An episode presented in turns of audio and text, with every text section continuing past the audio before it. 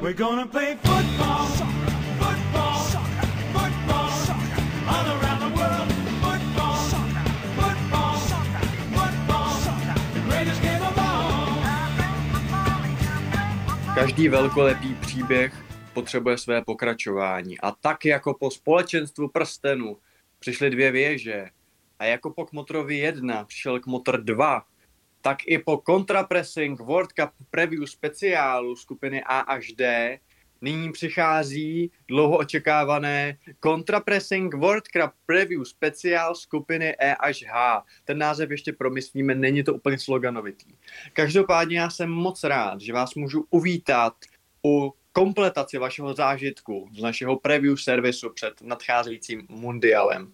Nahráváme 17. listopadu a v tento slavnostní den pro Českou republiku a pro české dějiny eh, není ani možné, aby vás tímto pořadem provedli lidé s jinými jmény, která jsou tak významná v moderní i dávné historii naší kotliny, než Jan a Václav. Čau Vašku. Ahoj Jane. Sešli jsme se tady ne jako u Kresčáku 1346, takže dneska budeme odcházet vítězně a se štítem uh, z této bitvy, která se bude jmenovat 16 zbývajících týmů tohoto mundialu. Už jsme si projeli všechny manšafty, které jsou ve skupinách A, B, C, D. A teď logicky nasleduje skupina E. A tam se nám sešly čtyři opravdu nabité týmy, kde zejména dva evropští zástupci jsou, no řekněme si to na rovinu, jsou to dva ze tří posledních vítězů mistr, mistrovství světa, takže jsou to opravdu manšafty, eh, které nám mají co nabídnout. A jedním z nich je Španělsko. Ty si dostal za úkol se na Španělsko připravit. Tak jaký máš týmu Luise Enriqueho dojem? Ale já jsem si říkal, že, uh, že prostě Španělé stejně na tom šampionátu, šampionátu nic neudělají, takže mám obrovský pojednání o Japonsku, včetně jejich 21 a 19. Uh, fakt jsem analyzoval všechny jejich zápasy a uh, to, jaký hráči třeba v příštích letech mají možnost proniknout do Evropy, tak já bych možná radši udělal to, co, co myslíš. Dobře, takže o Španělsku se bavit nebudeme, jo? ne, ne, ne, nebudeme. Hele, prosím tě, špa... Dobře, beru zpátky. Španělé, jo. Španělé Uh, jako takhle, za první musím za, za, za sebe říct, že ze všech těch skupin, jak byly nalosovaný a že tam jsou nějaký jakože docela solidní dvojičky favoritů v těch skupinách, tak asi nikde to není tak jako jednoznačný ta favorizace jako tady, že jo? protože tady fakt jako se na to podíváš a říkáš si OK, Španělsko a Německo, pak někde za nima v dálce Japonsko a jako na nějakém zdaleka posledním místě v nějaký pravděpodobnosti úspěchu je Kostarika. Um, my víme, že mistrovství světa má moc rádo tendenci takhle nefungovat, má moc rádo tendenci potopit spoustu favoritů daleko dřív, než bychom čekali a častokrát třeba právě už je ve skupině, takže už jenom kvůli tomu, že tady jsou tu favoriti dva, bych se vůbec nedivil, kdyby jeden z nich klesl ke dnu. Ale upřímně řečeno, trošku bych se divil, kdyby to byl zrovna Španělé. Za mě, za mě je to ve finále jeden z největších favoritů tohohle toho turnaje. Navzdory tomu, že se tady bavíme o týmu, který uh, je možná až trošku nepříjemně rozkročený mezi extrémní zkušeností a extrémním mládím, protože když se na to podíváme, tak ve finále dost pravděpodobně, nebo ve finále, ve finále tam se možná i nedostanou, ale um, na tom turnaji dost pravděpodobně bude hrát Španělsku záloha Gavi, Pedri a Sergio Busquets což jako, že jo, to prostě to je, ty dva jsou dohromady stejně starý jako ten jeden člověk sám, takže, nebo teda, ne, ne úplně, ale, ale téměř.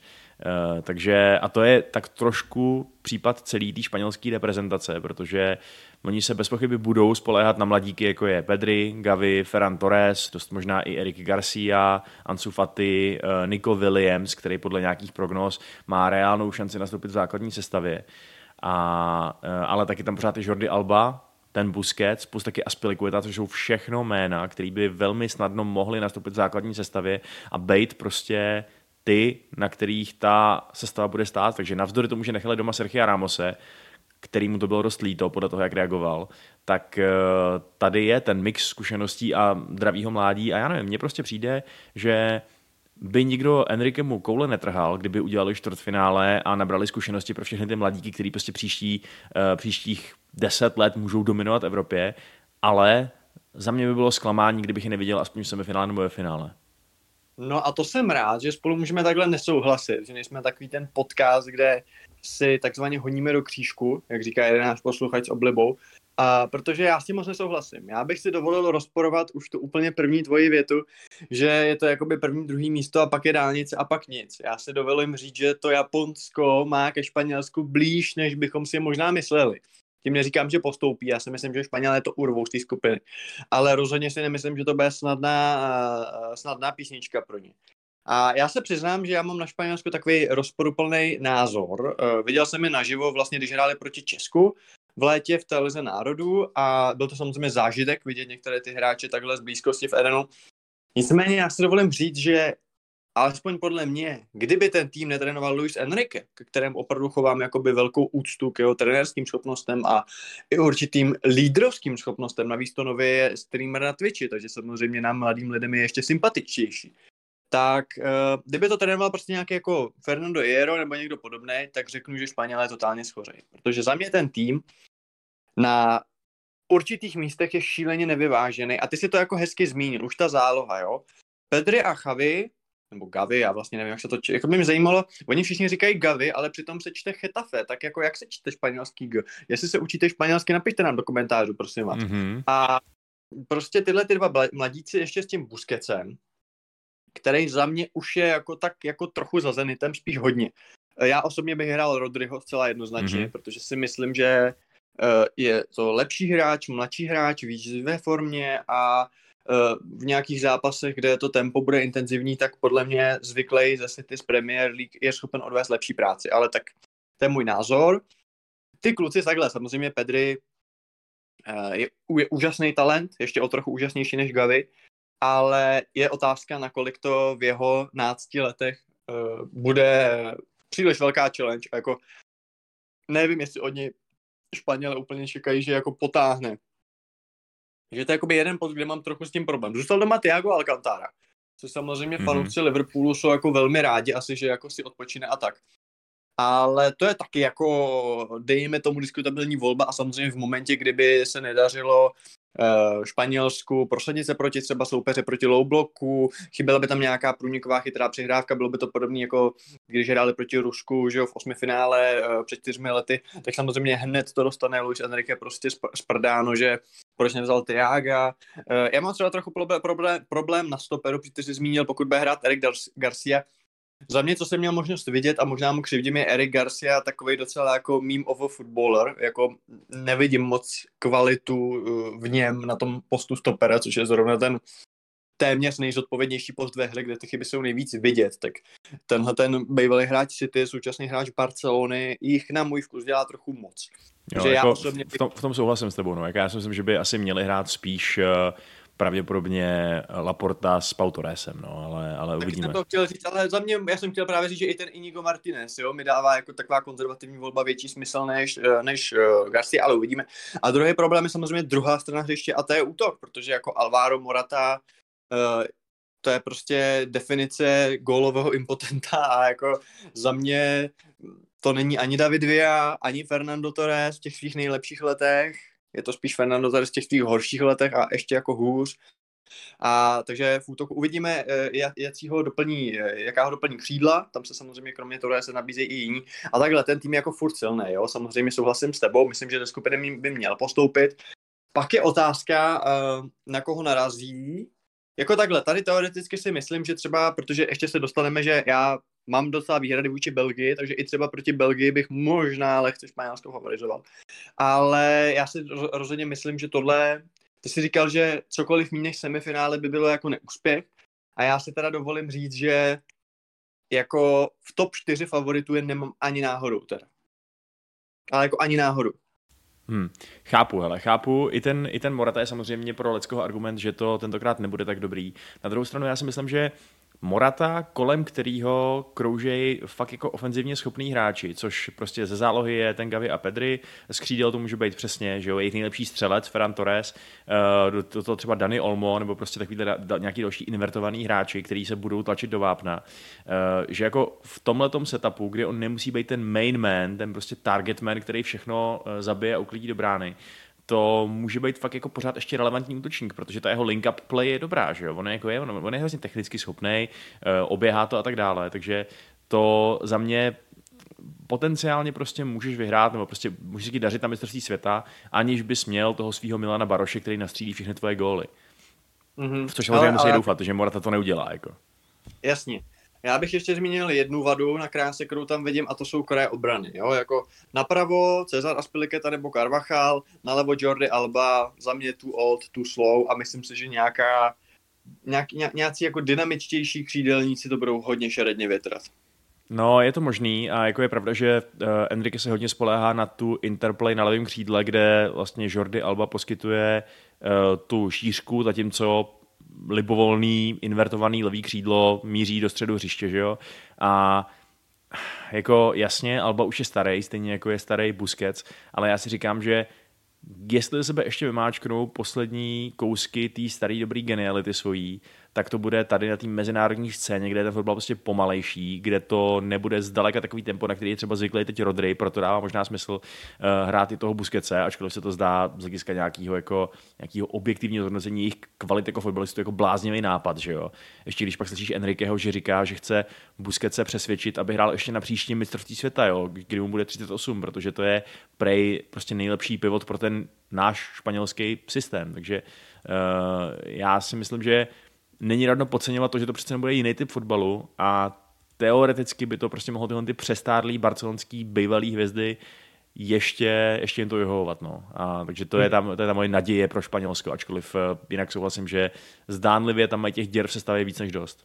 Ano, a jakýho hráče uh, ze španělské repre by si teda vybral do naší Saska Fantasy sestavy? Trochu jsem z otušil, že to bude Ferran Torres. Uh, hele, Ferran, já si myslím, že je to fakt jako dobrý výběr, už jenom protože on jako jediný z toho týmu konzistentně, dokázal, že ty góly prostě dává, i když teda nebylo moc v té kvalifikaci. Uh, měl myslím čtyři góly, ale, uh, ale jo, hele, za mě, je to, za mě to bude ta vyloženě gólová vápnová hrozba, takže toho bych tam strčil. No. Já ještě teda připomenu pro ty z vás, kdo třeba neslyšeli v prvním díle, že teda hrajeme s kontrapressingem Saska Fantasy Ligu na mistrovství světa, což je soutěž, ve které si vybíráte ze skutečných hráčů svůj vlastní tým, uh, cpete je do, do vlastně nějaký svý ideální sestavy a potom podle toho, jak ve skutečnosti hrajou, tak získáváte nějaký body nad svýma kamarádama. Jestli chcete hrát s náma, tak si připojte na uh, Saska Fantasy a zadejte prosím vás do svého profilu promokód Contrapressing, čímž se připojíte do naší soutěže. A my se tedy budeme u těch týmů tak nějak průběžně říkat, koho bychom z nich třeba vybrali do, do těch našich fantasy týmů. Já bych možná ještě k tomu Teresovi řekl, že vlastně už to, jestli není trochu důkaz jako nějakého úpadku špaň- kvality španělský repre, nebo kádru španělský repre. Pokud jako jdeme tomu největší ofenzivní hvězdu, nebo možná i největší hvězdu označíš Ferrana Torrese, který přitom jako není ani starter v Barceloně, že jo. Že jako podle mě několikrát se i jako Xavi nechal slyšet, nebo to tak jako vyznělo mezi řečí, že pro něj uh, ta ideální dvojice křídelníků vedle Levandovského je Faty a Dembele, jo? takže samozřejmě já nechci říct, že je to špatný hráč, je to jako velice kvalitní nadstandardní uh, křídelník, ale když si vezme, že dřív to opravdu bylo 11 men základních stavebních kamenů, kamenů jako Reálu a, a, a Barci, občas oplně, doplněného o někoho z atletika nebo nějakého zběha typu Tiago, který hraje někde jinde v Evropě, tak jako je to trochu downgrade, že jo, ta současná Hmm. sestava. No a ten, a ten Faty konkrétně, že jo, ten eh, podle těch všech možných indicí nevypadá, že by měl kdo ví jak blízko k základní sestavě, přitom to jako nabízelo by se to, ne? Já si myslím, že si Enrika myslí, že to je Faty pilou, že ho nechce hrát, že moc tlustý. YouTubery nebereme, jsem boomer, vole. Přesně, protože on je Twitch, protože Enrique je Twitcher, že jo, tak. Přesně. Já se Twitcher, to se asi neříká, říká se streamer asi, ne? Uh, asi jo, no, asi jo, ale tak v pohodě. Hele, a co Dobře. teda, co, teda ty, co teda ty Němci? Myslíš si, že mají větší šanci skončit první v téhle skupině, případně na celém šampionátu? V této skupině ano, na celém šampionátu nevím, ale věřil bych jim, že dojdou dále než Španělé. Eh, Já se přiznám, že letos mi přijde, že je kolem Německa takový ticho, moc o nich nemluví. A vlastně, když se nad tím zamyslím, tak mi to jako nedává moc smysl, protože každý rok, když bylo buď to euro, anebo mistrovství světa, tak se vždycky říkalo, no jo, Němci, nezapomínat na Němce, to je takový to turnajový mužstvo, ty dojdou minimálně do semifinále, ty hrajou, ty, ty mají ten team guys, a bylo to takový to kliše, který jakýkoliv žvatlal někde ve podcastu nebo ve studiu mohl říct, aniž by o nich cokoliv věděl. Při jo, tak Němci s těma se vždycky musí počítat, to jsou Němci. Jo, jo to už platí o toho Linekera v roce, v roce 90. Ale to mi přijde, že to poprvé neříká. Tak jsem se zamyslel nad tím, čím to je, jestli je to tím, že prostě mají viditelný úby- úbytek jako hvězd, že na toho Krose a Schweinsteigera a tuhle tu generaci nikdo jako nenavázal, nebo jestli je to proto, že na posledních dvou velkých turnajích neskončili zrovna slavně, před čtyřmi lety uh, vypadli ve skupině, že jo, prohráli s Mexikem, prohráli s Jižní Koreou a následně vlastně vypadli na Euro loni v osmifinále, byť teda to bylo s Anglií, takže to nebyl jako takový fail, prostě na sebe narazili dva giganti a jeden jakoby ustoupil. Ale letos mi přijde, že se o těch Němcích fakt nemluví. A přitom, já když si ten tým projedu, tak uh, furt tam najdu několik důvodů, proč je vidím ne jako největší favority, ale docela vysoko. Jeden z nich je Hansi Flick, který převzal otěže po Jogim Lévovi, a to je člověk, který samozřejmě k úspěchu má velmi blízko, ať už jako asistent právě uh, Jogiho Lévo u National Elf, se kterým vyhrál ten mundial a tak dále.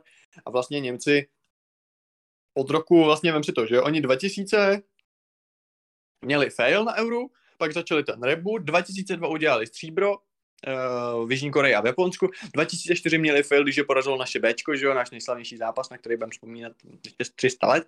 A od té doby na každém turnaji minimálně semifinále, že jo, nebo jako bronzová medaile, nebo tak něco. Takže u toho všeho, jakoby od té začát, od té uh, lévové éry, tak uh, Flick byl. Uh, pak převzal uh, Bayern Mnichov a s ním během roku a půl vyhrál úplně všechno, že jo. Tenkrát Bayern vyhrál tu ligu mistrů odloženou, covidovou a prostě uh, treble a všechno. A je to taková slavná fotka, kde je obklopen tím silverwarem a, a pak vlastně odešel de facto kvůli sporům s Hasanem Salihamidzicem, co by sportovním ředitelem. Byla taková ta divná situace, kdy pojďme si říct na rovinu, všichni bychom asi radši udrželi úspěšného trenéra, než jako dejme tomu kontroverzní úspěšného sportovního ředitele, ale v Bayernu to věděli jinak, ale krásně se to vyřešilo jako win-win situace, že se uvolnilo místo uh, Jogiho u repre, protože on šel trénovat repre. A já se přiznám, že já si myslím, že tenhle ten frajer dovede Němce na tomto typu turnaje vybičovat k dobrým výkonům. Budou hrát asi taky tu klasický 4-2-3-1, byť eh, experimentoval nebo zkoušel i back ale nakonec to vypadá na tohle rozestavení, kde za mě největší síla Němců je ve středu zálohy. Logicky číslo jedna na soupisce Jozua Kimmich, jo. Uh, mm-hmm. De facto už hvězda Bayernu, jako je to, za mě to je nový Schweinsteiger, ne stylem hry, on samozřejmě je trochu jiný typ fotbalisty, ale mm, tím, že splňuje tu na standardní kvalitu, je to Němec, je to prostě jakoby Bavor, byť samozřejmě přišel tam ze Stuttgartu a tak, nebo z, vezli, ze Stuttgartu tam myslím přišel a to je jedno. Prostě jako je to ten typ hráče, který si představíš, jako že takový ten typický hráč Bayernu, typický hráč německý repr, a který je jako strašně dobrý. Navíc je, uh, je to taková ta huba, že se na hřišti není to leklá ryba, nebojí se jako na rozdíl od Haverce, on je ty hráče, který seřve spoluhráče, seřve protihráče a hlavně je fakt strašně dobrý. O jeho versatilitě, že případně může hrát eh, pravýho beka, a pod Guardiolou v Bayernu tehdy hrál i stopera, o tom ani nemluvím. Takže to je jakoby hlavní hvězda. Otázkou je v tom double pivotu, pokud budu hrát skutečně to 4-2-3-1, koho hrát, protože tam máš uh, dvě možnosti. Jedna z nich je Ilkay Gindoan, který možná pro někoho překvapivě už ve svém trochu pokročilejším věku teď podle mě předvádí jeden z nejlepších výkonů v kariéře a vlastně za City hraje hodně často a hraje velmi dobře, takže to samozřejmě je taková ta ofenzivnější, tvořivější, techničtější varianta. No a druhá varianta je Leon Gorecka, což je zase takový ten typický Němec, takový ten turnajový bulldog, který tě prostě rozjebe v tom středu pole a zároveň je to i samozřejmě kvalitní fotbalista, ale má tam hlavně tak, má takovou tu typickou německou mentalitu, když bych už se bavil v těchto těch možná trochu kliše obratech. Takže mezi těma, těma dvouma volit je poměrně složitá volba. Já bych si skoro přikláněl k tomu hrát prostě jako všechny, buď to hrát 4-3-3, anebo hrát třeba toho Gindoana tak jako trochu na desíce, ale tam je zase Musiala, mm-hmm. případně Miller, takže on to opravdu, eh, Flick má na tomhle postu docela nabitý. To no. Ovšem, kde se obávám, že to... Eh, můžu pokračovat? Jo, jo, jasně, povídej, já tě jenom uh, tiše podporuju, že s tebou souhlasím. Bylo to právě dost hlasitě, tak mi to vyvedlo z míry, jestli mi do toho nechci skočit, ale samozřejmě kdykoliv mi do toho skočil opravně. Nicméně teď jako kraje obrany. A tam vidím trochu, ne vyloženě problém, ale přece jenom, co si budeme. Filip Lám tam není, a na pravém beku je otázka, kdo bude hrát. Nabízí se takový tři varianty. Jedna je za mě defenzivní, jedna je ofenzivní, jedna je strašná. Začnu tou strašnou, to je Tilo Kerrer, který tam hrál poslední zápas uh, v Lize národů a to je za mě jako kluk, který se omylem dostal do Paříže, teď se omylem dostal do West Hamu a jako za mě to je jako nefotbalista a to bych tam určitě nehrál, ale to je můj soukromý názor, protože mi leze na nervy už asi tak 10 let, podobně jako třeba Juan Bernat, jo? to jsou za mě ty vévodí mému žebříčku fotbalistů, kterých nechápu, jak vysoko se dostali. Druhá věc, eh, je tam defenzivní varianta a to je Lukas Klosterman, u kterého ale jsou furt nějaký zdravotní problémy. V nominaci teda je, ale přiznám se, že teď si nejsem jistý, jak na tom jako je momentálně, ale je to taková ta je taková ta konzervativní varianta prostě na beka, který ti odehraje toho beka, ale nenabídne ti toho extra moc dopředu. A třetí je ofenzivní varianta, a to je Jonas Hoffman, a to je ofenzivní, protože to je prostě křídelník, je to hráč, který byl kdysi v BVB chvíli, teď už asi 6 let v Gladbachu a teď tam hraje velmi dobře a zkusili ho i v repre a hraje někdy na křídle, ale většinou spíš jako na beku a pokud by Flick prostě si řekl, že to jakoby riskne a bude hrát, eh, bude hrát na pravém beku spíše ofenzivního hráče, tak si myslím, že to taky je varianta, kterou jako lidi zmiňují. A co se týče toho levého, uh, levé kraje obrany, tak tam to vypadá Rauma z Lipska. Což zase si řeknete, není to asi žádný extra jméno. Na druhou stranu v roce 2014 Němci vyhráli mundial s Benediktem Hevedesem, což byl v té době stoper v Šalke, takže jakoby jde to, jde to vyhrát i ne prostě s nějakým jako Fonzím Davisem, že jo, ke kterému se taky dneska dostaneme. A to se týče stoperů, tak tam je trochu otázka, protože třeba, kdyby bylo mistrovství před rokem, tak ti řeknu jednoznačně Antonio Ridiger, že jo? nebo ještě někde na podzim, protože uh, v Bostonu formu, fazonu, proto se hodně řešilo to jeho prodloužení, pak chtěl do Reálu a tam jako příliš nehraje, respektive to přes tu ustálenou dvojici Eder Militao a Alaba má těžký. Mm-hmm. Takže teď, co jsem viděl nějaké jako dojmy přátel Němců, tak spíše to typují na takzvanou BFAB dvojici Schlotterbeck a Síle, jo? Se týče toho prvního, tak Niko Schlotterbeck je hráč, který jsem si třeba přál i do Chelsea, je to hráč, který šíleně vylít ve Freiburgu, je neuvěřitelně verzatilní, může hrát uh, levýho stopera, může hrát LCB v back free, může hrát levýho backa, možná i levýho wingbacka, protože má jakoby, je to za mě hodně komplexní fotbalista a navíc má i takovou za mě dobrou povahu, že je takový sebevědomý a jako líbí se mi a je to hráč, který si myslím, že je velmi dobrá volba. Trochu otázná chvíle, který mám sice taky rád, ale je to za mě přece jenom takový trochu hromotluk a trochu Uh, jako pomalejší hráč, což sice na tom, na tom euro, na, pardon, na tom mundialu nebude jediný jako pomalej stoper, že jo, když se podíváme třeba na sestavy uh, jako Uruguaye a, a tak dále, ale, anebo Belgie, ale za mě přece jenom jako, přece jenom jako Hummels Boateng v nejlepší formě bylo trochu jiný kafe než Slotterbeck síle, že jo, minimálně z hlediska jako těch men, takže tam hmm. je to trochu otázka, ale i přesto by to neměl být pro Flika důvod přejít na back free. Měl by se skutečně hrát 4-2-3-1. No a když si teda dostaneme k tomu, k té front trojce a k tomu, k té desíce, tak samozřejmě na tu desítku nebo na toho second strikera, second strikera lépe řečeno by za normálních okolností měl být jasný adept Thomas Miller na svém 85. světovém šampionátu, že jo? Hmm. Ale on byl teď zraněný a nehrál ani za Bayern. A na tom jeho místě nastupoval, že jo, Musiala, co by vlastně nový objev, neuvěřitelně talentovaný a úžasný fotbalista. Kdo sleduje letos Bayern, tak to prostě si užívá, jak to dává se Sanem, s Gnabrym. A je dost možný, že právě tato trojice utvoří uh, tu, tu, tu řadu vlastně pod hraťákem. No a tady se dostáváme k jednomu z problémů a je to vlastně podobný problém, jako řeší jejich kolegové ze skupiny Španělé. A to je hrot útoku. Protože uh, jako Jedna varianta byla Timo Werner, ta teda skončila, protože Timo Werner má poraněný kotník a na mundial nejede. Nicméně, i kdyby byl dispozici, tak při vší úctě k němu, za prvý víme, že to není úplně jako lone striker uh, na dobývání obran, že vždycky chtěl toho parťáka a hrát prostě ve dvojici a tak dále a víme, že v Chelsea to nebylo úplně ono. A za druhé, co si budeme, jako není to úplně jméno, které budí hrůzu, že jo, byť ta jeho kariéra je relativně úctyhodná, i přes to intermezzo v, v Chelsea, která taky nebylo jako špatné, ale prostě nebylo to ono. Teď je v Lipsku zpátky, docela se mu daří, ale stejně jako Werner Rahrotu asi to není úplně něco, jako z čeho by si vyloženě, čeho by si jako bál. Takže to je jedna varianta, která je ale teda vyloučená. Takže to vypadá, že tam bude jiný Němec, který stále ještě v Chelsea působí, bývalý klubový spolehráč Werner a Kai Havertz. A samozřejmě my jako podcast o Premier League uh, tady nemusíme jako uh, dlouze vykládat, že Kai Havertz prostě není ve formě, v Chelsea mu to nejde, uh, není schopen kolikrát dát přihrávku, vybojovat balon, udržet míč, prostě opravdu jako teď nehraje dobře a ani v Chelsea by neměl nastupovat a ty jeho výkony jsou tak jako na 5 z 10 a to jsem hodnej.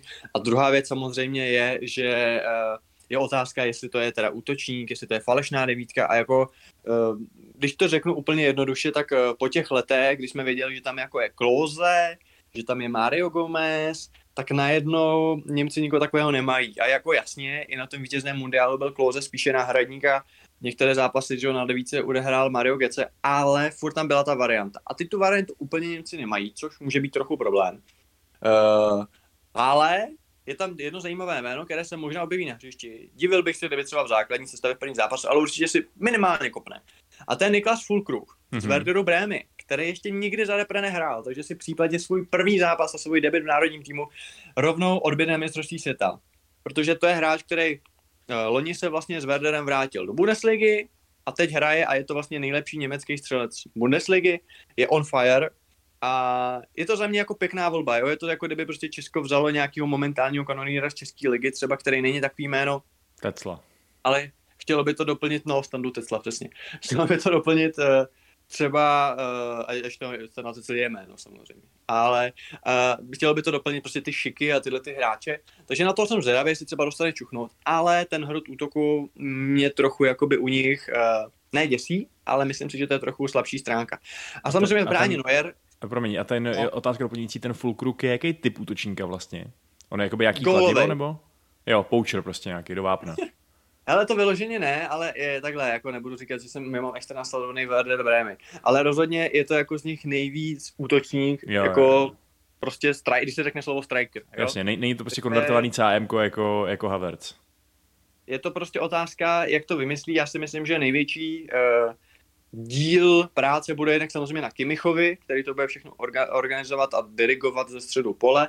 A, a na tom treju na Bray Musiala Sané, protože třeba Hmm. hmm. Leroy Sané je opravdu, když je ve formě, což momentálně je, tak je pekelně rychlej a pekelně dobrý. A to si myslím, že třeba nějakým pomalejším obranám, třeba při nějakým pře- protiútoku nebo při nějakým přechodu může dělat problém. Takže za Mhm. mě Němci určitě nejsou největší favorit, ale jako vůbec bych se nedivil, kdyby došli třeba do semifinále, protože nic se od nich tolik jako letos nečeká.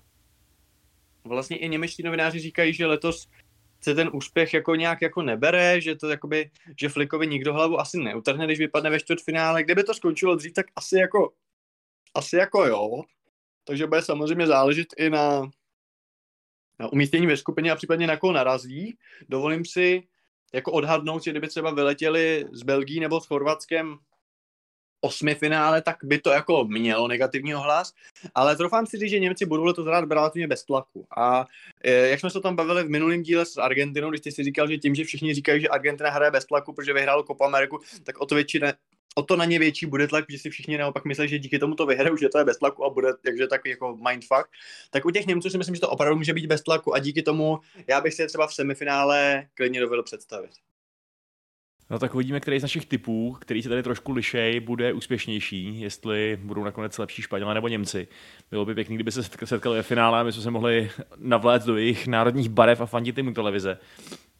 Ale... A ještě bych možná teda doplnil, že do sestavy samozřejmě nabízel by se jako Kimmich, jako asi největší hvězda, ale co si budem, chcete, chce hlavně člověk sbírat body jako za ty primární asistence, za ty góly, takže já bych viděl Leroy Zaného, protože to, že bude Mhm. hrát na levém křídle je za mě téměř stoprocentní, to, že je ve formě je taky stoprocentní a věřím tomu, že minimálně třeba ve skupině proti těm slabším soupeřům nějakýho fíka nebo nějaký Ačko tam vykouzlí. Mhm. A jestli vezmete Musialu, tak podle mě taky neuděláte chybu teda. Taky ne, ale furt jako si uvědom, že to je 19-letý kluk a může tam třeba v nějakém zápase kvůli zkušenostem dát Millera, jo? Když to ten. Zané to má jako jistý, to, to LVčko, takže to dávám na zvážení. Jasně.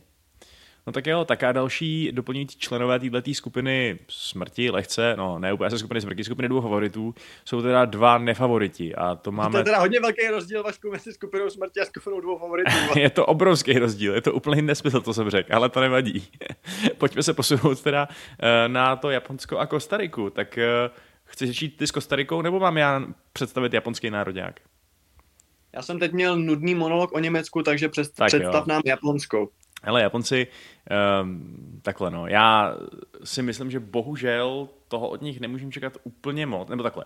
Nevylučuju, že postoupí z té skupiny. Rozhodně si myslím, že to je u nich výrazně pravděpodobnější než, eh, než u Kostariky. Vlastně se docela sotožňuju s nějakým modelem opta prediktoru právě, který jsem tady zmiňoval už v minulém díle, který eh, prostě, že jo, nějaký prostě big data, prostě celá před, předpovědi, eh, počítače, internety, jedničky a nuly, nechápu, co se to děje, ale podle nich má Japonsko 25% šanci postoupit, což jakoby je málo, ale ne zas tak hrozně málo, jo? což bych, to bych tak jak bral.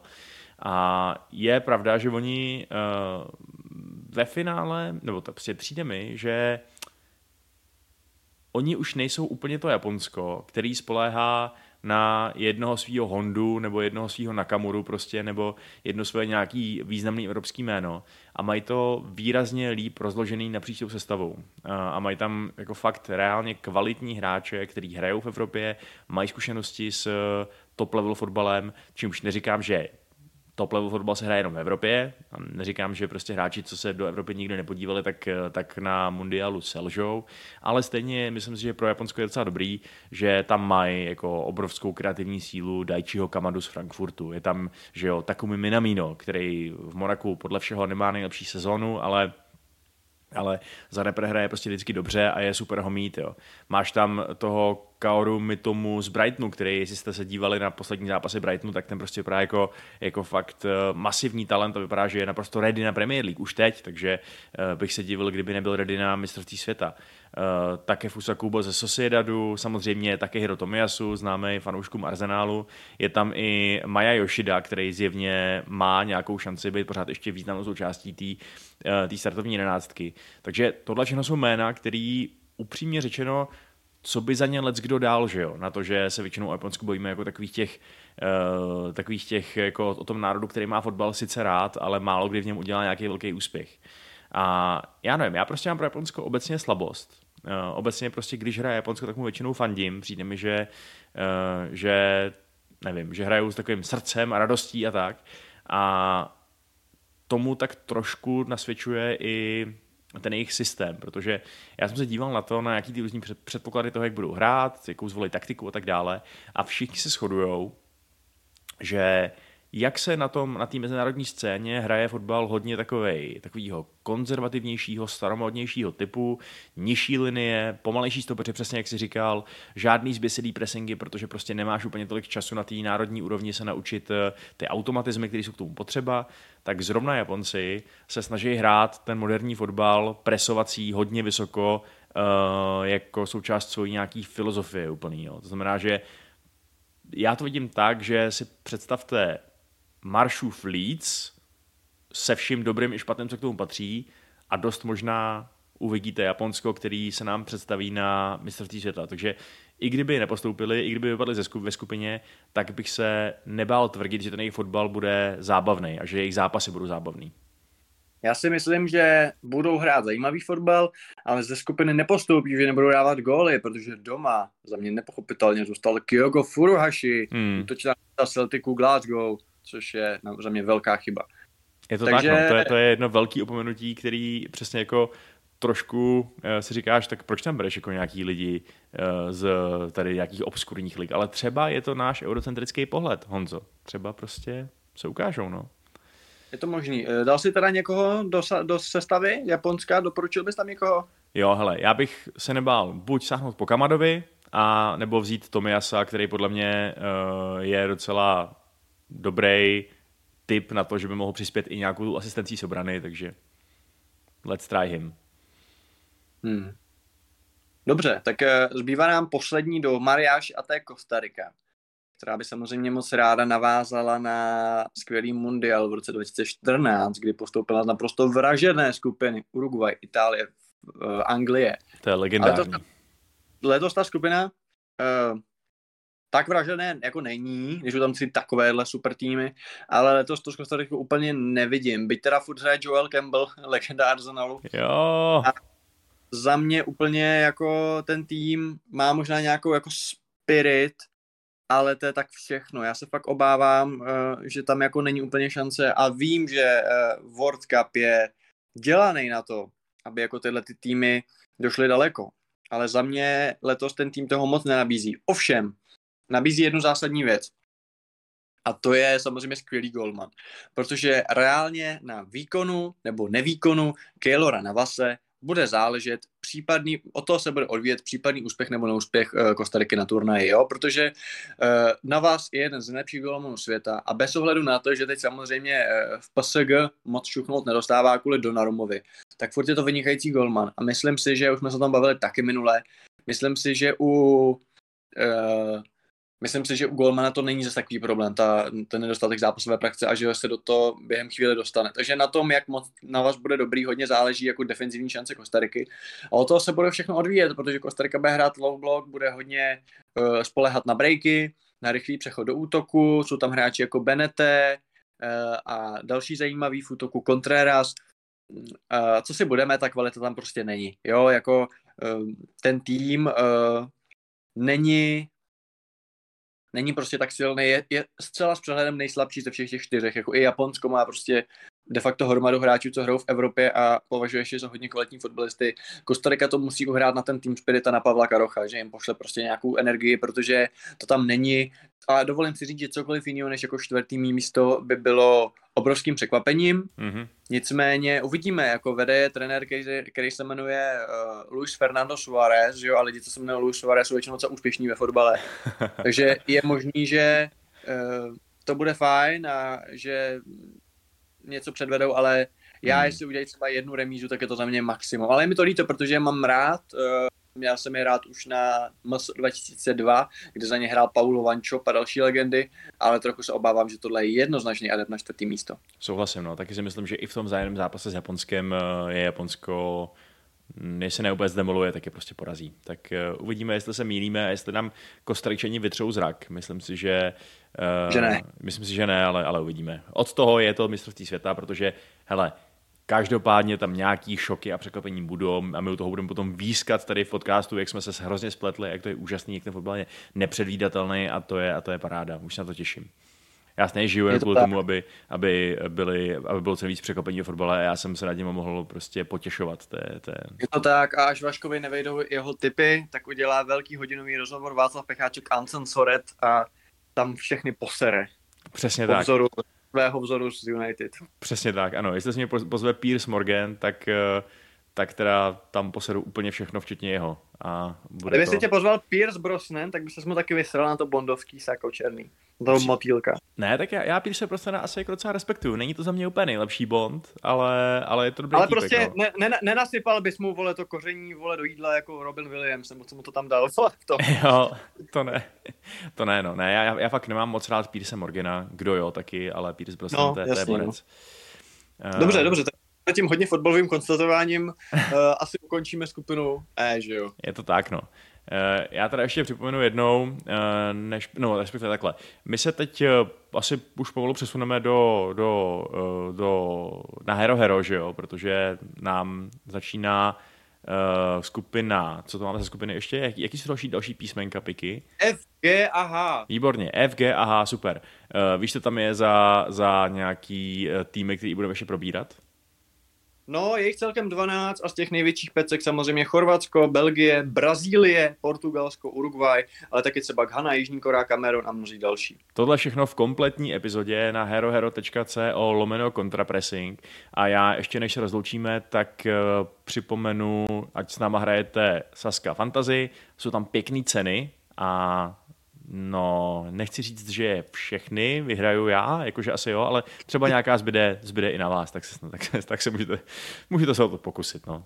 To, A já ještě možná, ještě možná řeknu, že samozřejmě tímhletím preview nekončí náš servis. Uh, mistrovství světa ano pak začíná a zatím to máme rozvržené tak, že budeme nahrávat přibližně každé tři až čtyři dny, zhruba po vždycky po půlce toho jednoho kola. Zatím to máme rozvržené na šest epizod během základních skupin, to znamená vždycky, když se odehrou čtyři skupiny, tak uděláme podcast, což samozřejmě je tempo vražedné, ale my do toho jdeme, protože mistrovství světa je svátek fotbalu, těšíme se na to a prostě fotbal je super.